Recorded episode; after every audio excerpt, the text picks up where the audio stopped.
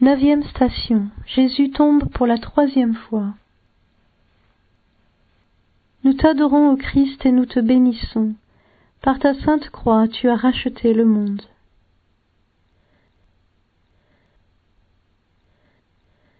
Du livre des Lamentations. Il est bon pour l'homme de porter le joug dès sa jeunesse, que solitaire et silencieux il s'asseye quand le Seigneur l'impose sur lui, qu'il mette sa bouche dans la poussière. Peut-être y a-t-il de l'espoir, qu'il tende la joue à qui le frappe, qu'il se rassasie d'opprobre. Car le Seigneur ne rejette pas les humains pour toujours. S'il a affligé, il prend pitié selon sa grande bonté.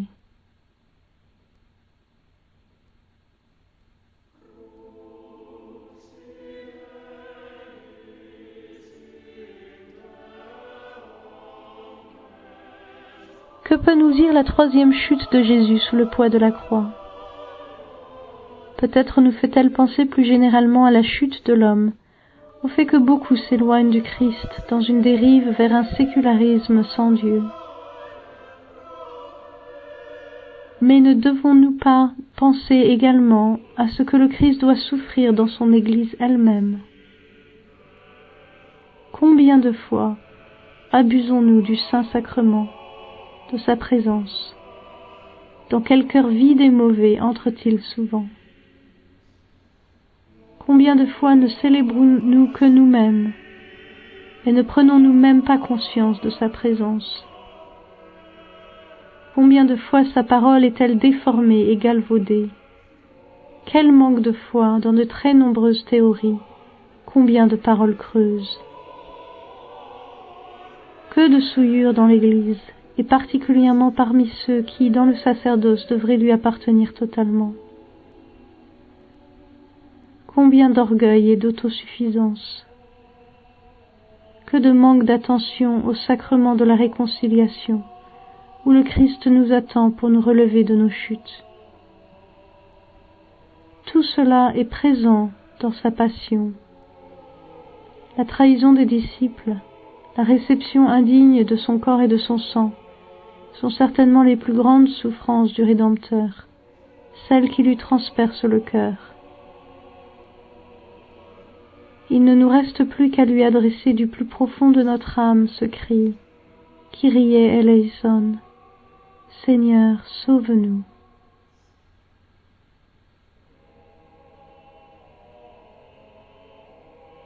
Souvent, Seigneur, ton Église nous semble une barque prête à couler, une barque qui prend l'eau de toutes parts.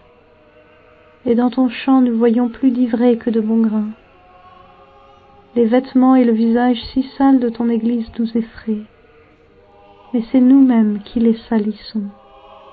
C'est nous-mêmes qui te trahissons chaque fois après toutes nos belles paroles et nos beaux gestes prends pitié de ton Église. En elle aussi, Adam chute toujours de nouveau. Par notre chute, nous te traînons à terre, et Satan s'en réjouit, parce qu'il espère que tu ne pourras plus te relever de cette chute. Il espère que toi, ayant été entraîné dans la chute de ton Église, tu resteras à terre, vaincu. Mais toi, tu te relèveras tu t'es relevé, tu es ressuscité, et tu peux aussi nous relever. Sauve ton Église et sanctifie-la. Sauve-nous tous et sanctifie-nous.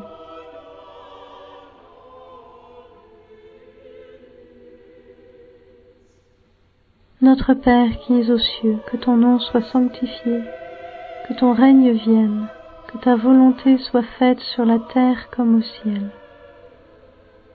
Donne-nous aujourd'hui notre pain de ce jour. Pardonne-nous nos offenses, comme nous pardonnons aussi à ceux qui nous ont offensés. Et ne nous soumets pas à la tentation, mais délivre-nous du mal.